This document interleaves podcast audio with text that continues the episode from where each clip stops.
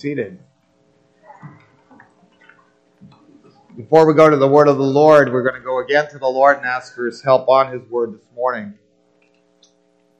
Father, we do ask that as we read from the scriptures, as uh, the word is ministered to us today, as it's preached, that, and also as we receive it, and then as we respond to it, both here as we praise you and as we go out from this place to carry out the Christian lives you've called us to live. We pray that in all of these things, your Spirit would be at work in us uh, so that you might be exalted. The focus would be found on Christ. And that that may be so, Father, not only what's delivered here, but also in how we respond to it. So may you accept our prayers for the sake of Jesus, we pray. Amen. We're going to be taking a look this morning at Mark chapter 12, verses 1 through 2, or excuse me, 1 through 12.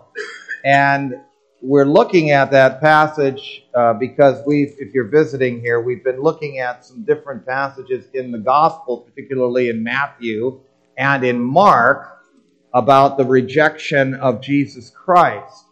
And we've been doing that in anticipation of our celebration church has done for quite some time, uh, the celebration of the crucifixion of Christ and his resurrection on Good Friday and Easter in the weeks to come. And time's getting closer to us all the time.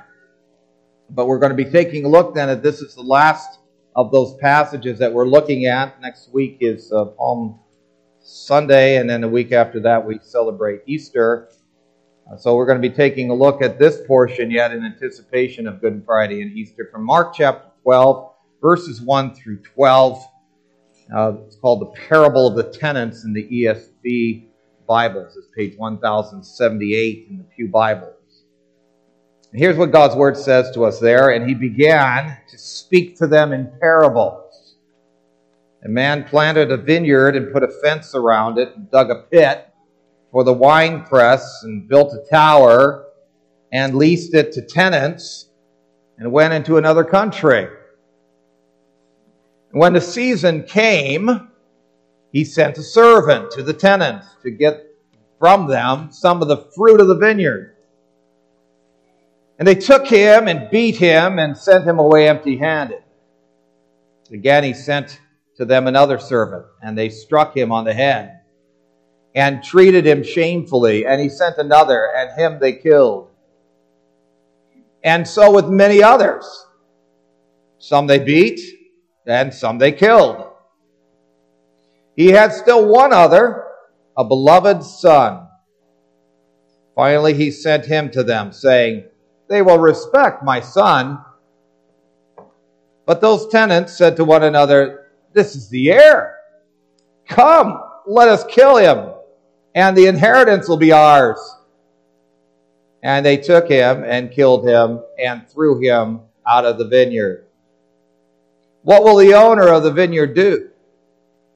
He will come and destroy the tenants and give the vineyard to others. Have you not read the scripture? The stone that the builders rejected has become the cornerstone. This was the Lord's doing and it is marvelous in our eyes. And they were seeking to arrest him, but feared the people, for they perceived that he had told the, pe- the parable against them. So they left him and went away. We thank the Lord for this portion of his word and pray it may indeed be a blessing to us today.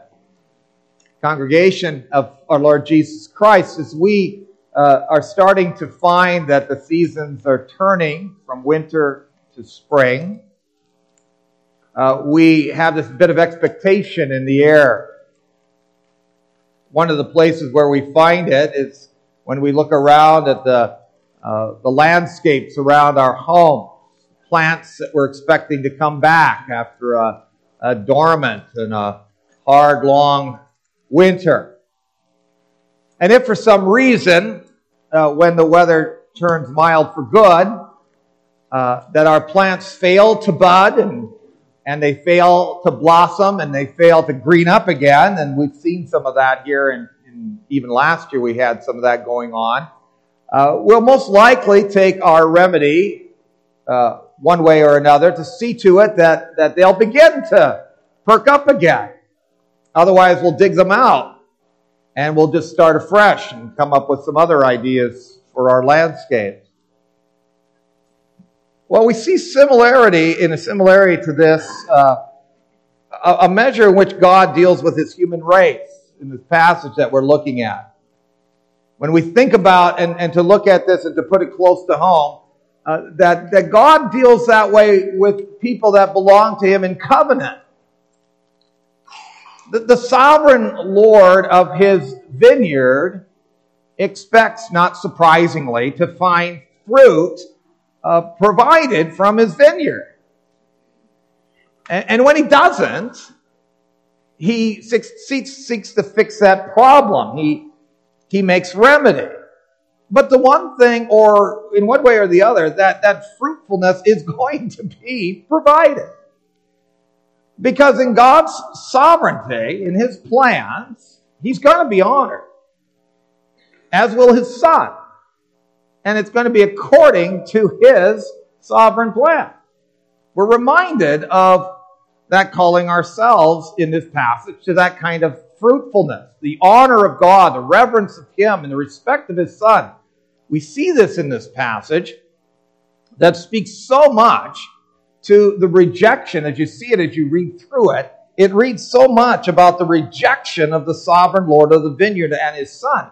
But it doesn't end there, of course it ends with the final vindication and the honor of the Lord and that of his Son. So this morning we're focusing on this sovereign owner of the vineyard or this sovereign Lord of the vineyard, who, if you look through the passage uh, that's before you, you'll see that he's, re- he's repeatedly rejected. He's ultimately rejected in his Son but then he's finally vindicated in accordance with his sovereign plan. And that to his praise and that to the honor of his son. And we could see this as a parable as we're looking at this. You could see this as kind of a history of what has happened prior to Christ's coming. And you see that in the repeated rejection. You see it in the time of Christ's coming where you find that the son is sent by the owner of the vineyard. And then you can see the time following Christ's coming as the owner of the vineyard gets vindicated. So you can see past, present, future in this passage also as we look at repeated rejection, ultimate rejection, and then, of course, final vindication. So we look first of all at the repeated rejection, and you see that in the passage that's in front of you you, you can see how that's going on. Uh, some of these people are killed, some of these people are beaten, but there's this repeated rejection that takes place.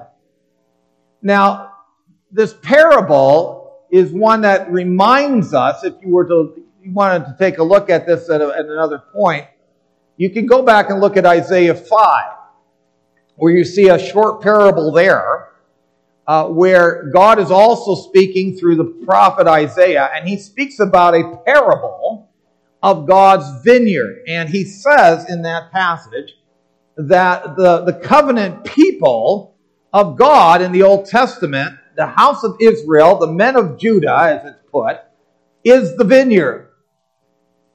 And as he's uh, planting that vineyard in Canaan, He's looking for grapes and he ends up getting wild grapes. They're not what he wanted. And then, of course, what happens? Of course, there's exile that takes place, there's judgment that takes place, and, and, and a lot of Isaiah speaks to, towards that. Well, this is an updated revision of that parable where Jesus speaks about the rejected, uh, the rejection of the Lord in a repeated man, manner the repeated rejection of the Lord of the vineyard. And, and the repeated rejection is one where God is looking for fruit from those who work in his vineyard. And yet, every time he comes to get a, a measure of that, he gets rejected. And, and this has to be a history lesson there as we look at this of the covenant nation of Israel. And you know that if you know your Old Testament at all, if you read through the Old Testament, uh, you see repeatedly in her history how God sends prophets. She calls, she's called by the prophets to turn from their fruitless ways of unbelief and impenitence and to turn back to the covenant of God, to turn back to the God of the covenant, whom they were called to see as their Savior were serving. And then repeatedly, of course, uh, though the Lord in mercy kept coming back to them to call them to themselves, to himself, uh, they were a people that were ever hearing because the prophets were always coming and these people weren't listening and they were ever seeing but they were never understanding. So whenever the prophets came, that was the reason why they came. If everything was well, then prophets wouldn't have to come to, to contend for the Lord's honor. But as with the servants who come to the vineyard looking for the fruitfulness of faith, all that the prophets ever find uh, is this destructive nature of unbelief, rejection of God's word that leads to death and destruction. What we call the cultural mandate in Genesis 1 uh, calls humanity to produce life and to be fruitful. Right? Be fruitful and multiply and fill the earth and subdue it. To be productive in the world. To be fruitful unto God. That's the calling of humanity, right? An unbelieving world doesn't get that. Unbelieving world wants to make that point that, that human, human beings by themselves, in and of themselves, are, are fruitless. They're leeches to Mother Earth, as they would put it. But that's not how God called us to be. He called us to be productive. He called us, called us to be fruitful. He called us to be assets, not liabilities. We don't get up in the morning to serve the Lord with the idea that we're going to be a liability to Him and to His earth. Sinfulness and unbelief look at it that way. Sinfulness and unbelief are not productive, they're not fruitful, they're destructive, they're fruitless. And that path will lead to death. And that, and that is true.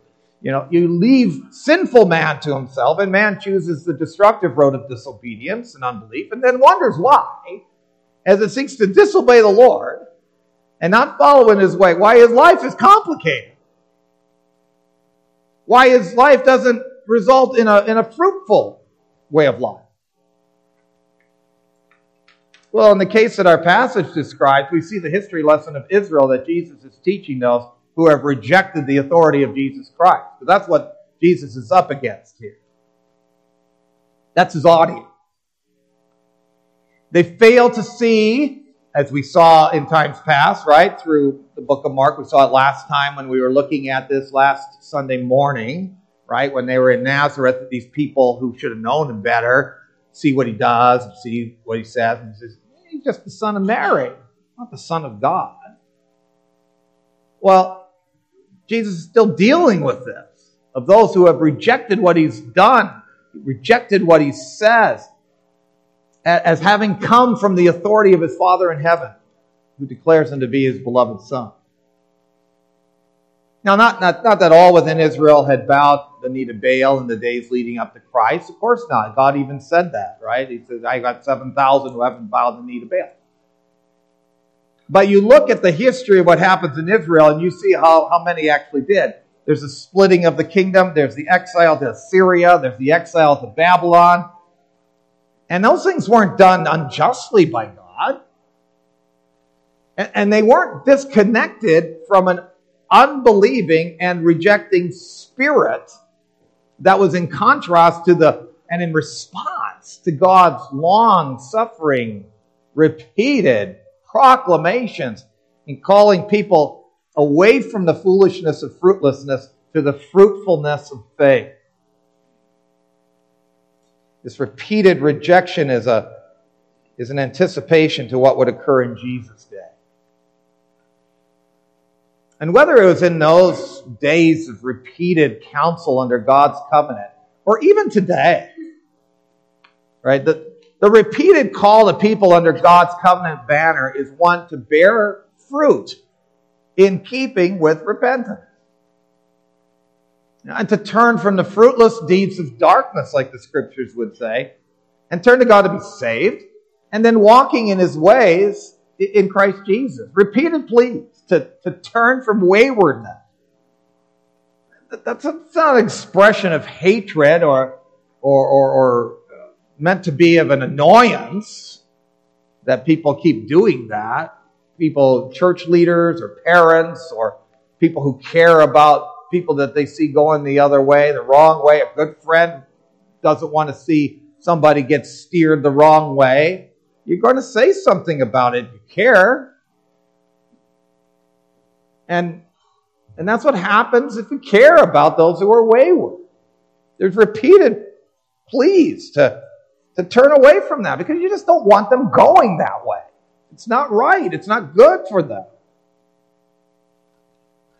No, it's an expression of pastoral love and, and long suffering and, and patience for those that one would pray, you know, would come to see their fruitless and destructive ways. And then to turn to Christ and say, you know, God, Christ will forgive you for that.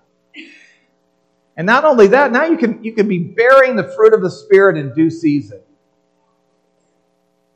Ours is not to follow the pattern of, of repeated rejection, uh, but to be providers of the fruitfulness uh, to which God calls us. Isn't it? I mean, it's a marvelous way to live. That's really how our sermon's going to conclude by talking about it's marvelous in our eyes.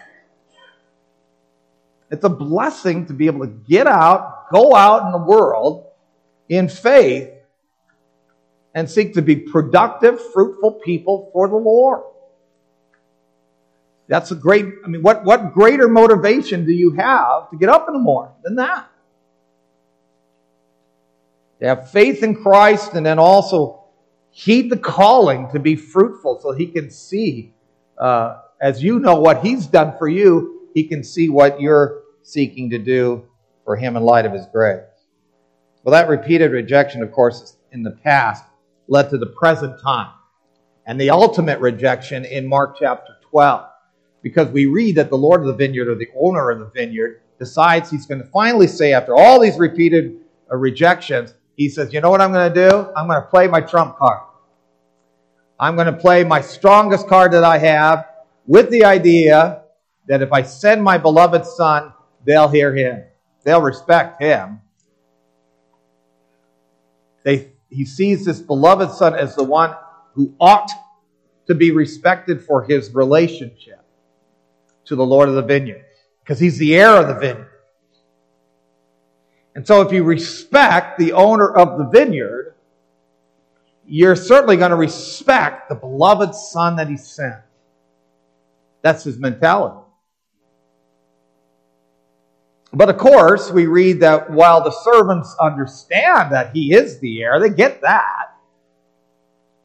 They figure if they can get him out of the way, then the inheritance is going to be there.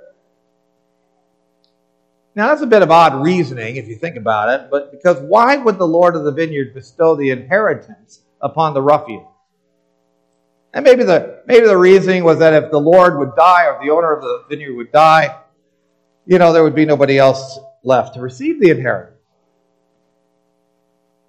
It's interesting also, I, I think you, to take note, is that there's only two other places in the book of Mark that we read of a son, or of the son being the beloved son. We see it here. This is my beloved son. The only other two places you see it is in Mark 1, where it says, in the baptism of Jesus, this is my beloved son, hear him in Mark chapter 9, or who is well pleased, and in Mark chapter 9, we see it in the transfiguration, right? So you see it in the beginning of Christ's ministry as at his baptism. Then you then you see this transfiguration where you have the testified endorsement of the Heavenly Father by the beloved Son. And now you have it here. He ought to be heard. He ought to be respected. Here in Mark 12 is the third time that Mark brings this up. It's the Father's, it's the paternal testimony of who Jesus is. He's the heir of everything. And if you have any respect for me, then you need to have respect for him. This is a triple testimony. And that's the truth of it. Coming from God Himself. And that respect and that reverence is the exact opposite that's happening here. In this setting of the parable. And in the reality of Jesus' time, of course. He's not being respected for the authority that he carries. Neither he nor his father, who authorized him, is revered. Now, now that there, there has, not that there's, there's been any reason to reject him, right? There's no reason not to marvel at him. God has so testified about him by his own word. He's been proclaimed by the last prophet of the Old Testament, John the Baptist, who himself has been rejected by the powers that be. And Jesus himself has testified to his unique relationship to the Father by what he's done and what he said. And there again, you've got a triple testimony. You got the Father's testimony, you got John the Baptist's testimony, and you got Jesus' testimony. And by those three testimonies, the truth has been told and confirmed. So, what are we supposed to conclude in Jesus coming then? That it is nonsense for the people to reject it. It's nonsense to be blase about Christ. It's nonsense to just give a token response to him. It's nonsense to yawn your way through the worship of him and to live your life with Jesus as an afterthought. That's nonsense. It only makes sense to revere him and the Lord who sent him. When you hear about Jesus, when I hear about Jesus, it should be marvelous to hear of him. Always. Accepting him especially made sense for the covenant people of God in Jesus' time and the leadership of the people who should have known better because they were hearing about the Bible all the time. And the problem, again, as we saw in Mark 6, was not, was not with the proof. The problem was with stone hard, blase hearts of people. And they think that in rejecting Christ, or maybe even worse, milk toasting about Christ, being lukewarm about him, that an inheritance would be kept for them. Because they were the covenant people of God, after all. And they thought, well, we're going to have this land in which we live. Now, ironically, this was a parable that Christ's enemies of unbelief and irreverence understood. They knew that, they perceived that they were speaking about him, that he was speaking about them, I should say. Which is ironic, right? Because all the other times of parable they didn't get. But they got this one. Except it didn't lead to a marvel. It didn't lead to a kind of faithful reverence of God and His Christ that would have shown a reverent penitence and that would lead to people saying, Isn't this marvelous, this man, this God, this Savior, this King? Now, the, the only fear they had was a fear of the people because they wanted to get rid of us. They didn't have a fear of God, they had a fear of the people. They should have had a fear of what God would do in judgment for their rejection. Instead, they only had fear for people. And all the while, these servants sought inheritance by killing the son, and they didn't realize that true inheritance could only come through the death of this son and revering him for it, not rejecting him by it. The cross is the ultimate rejection of God.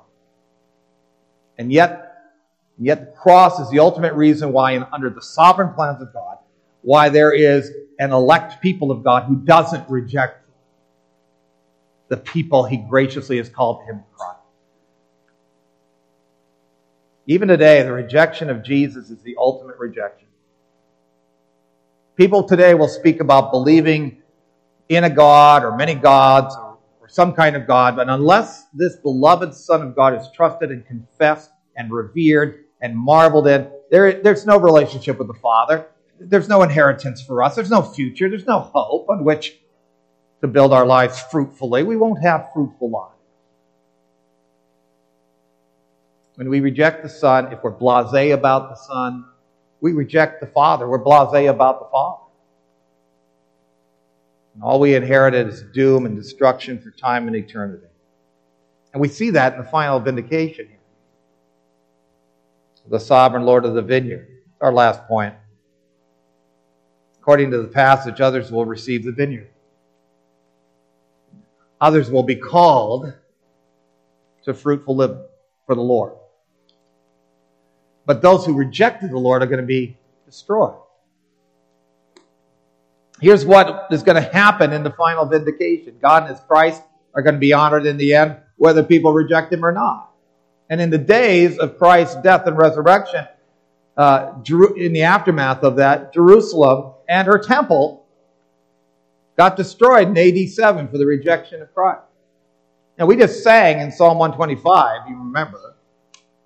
You know, Psalm 125 says, As the mountains surround Jerusalem, so does the Lord surround his people, both now and forevermore. Well, not in AD 70, it didn't. Because they had rejected Christ. And the prediction of that judgment should have moved them to a fear of God and his Son, a, reverent, faithful, marveled fear. And instead, the only fear they know is the fear of the people. That's all they can have. They, they feared people more than God and his Son. As part of God's vindication, others will receive the vineyard, others will receive the inheritance, the covenant of God's grace expands according to God's plans as a blessing to the nation. You know, that kind of stuff still goes on. It's just a little bit of a tangent off of this, but it's to the point. I was thinking about how, you know, you, you look in Africa, for instance, and you see some people there in certain denominations, and they're very, very conservative. And people want to call those people third world nations. And they want to call, you know, Europe and the United States, we're all first we're first world, right? We're civilized. Who's the civilized people now? It, it, it's there, there's people in Africa who look at the Word of God and they say, "You people in in in these liberal churches and in these liberal countries, and and you you you do what's right in your own eyes." And then they want to look down at these people back here and say, well, you people are just, you're just not enlightened. All right? God's giving the vineyard to someone else to be fruitful. We were talking about this while I was on vacation with my family. Years ago, there was a pastor that we knew that uh, had said, you know, there's going to come a day when people in Africa are going to start sending missionaries to Europe and to the United States because those people have rejected Christ. Could see that happening. Right? Because when people reject Christ, God says, I'm going to give it to another. We're a very blessed people, though, if we see with reverence and joy how marvelous the saving plans of God really are. Christ is rejected to the cross and yet exalted to resurrection. We are a blessed people if we see with reverence that that's all part of the plans of God. Isn't it great? when we can see through faith in God's testimony that we too have been given the privilege of life, wherever you're sitting right now, that you could sit there and you could ponder the greatness that you have when you can see through faith in God's testimony that you have been given the privilege to know life and to be fruitful in God's kingdom and in his vineyard. Wherever you're going after this place, you can do that. You can be that. You can know that. You can bear the fruit of God's Spirit love, joy, peace, patience, goodness, kindness, gentleness, faithfulness, self control. You can be branches of the vine. You, you, you're connected to the everlasting temple that God builds in His beloved Son that's never destroyed. And that we get to be beneficiaries of, of God's eternal inheritance that never spoils, perishes, fades, because it's kept in heaven for us. And we get to praise Him for those plans for us. And you get to go wherever you get to go. And you can live fruitfully in His vineyard. Isn't that great? The Bible says it is. The stone they rejected has become the capstone. This is the Lord's doing. It is marvelous in our eyes. What great plans the sovereign Lord. They're marvelous in our eyes. I hope they're marvelous in yours. Amen. Let's pray. Father, you are amazing, as is your Son. You deserve our respect, our reverence. You don't deserve milk toast. You don't deserve us to be blase. You don't deserve us to be indifferent, to yawn our way through life because we've heard it all before. You deserve our praise. Eager to give it. And when we think about what Christ has come to accomplish, that we as sinful humanity wanted to use to destroy it, it's marvelous what you've done. You've exalted the one that was rejected. And what a blessing when in our lives of faith we might be able to say, This is the Lord's doing. The Lord's in charge. Our God is great. Our God reigns. God saved us through that cross. What a marvel. To be able to live fruitfully every day for for you. Not empty, fruitless, useless, death and destructive ways, but to live productively, to be fruitful and multiply. What a blessing, Father. It's marvelous in our eyes. May it be so for us, dear Father, every day. We ask this in Jesus' name. Amen.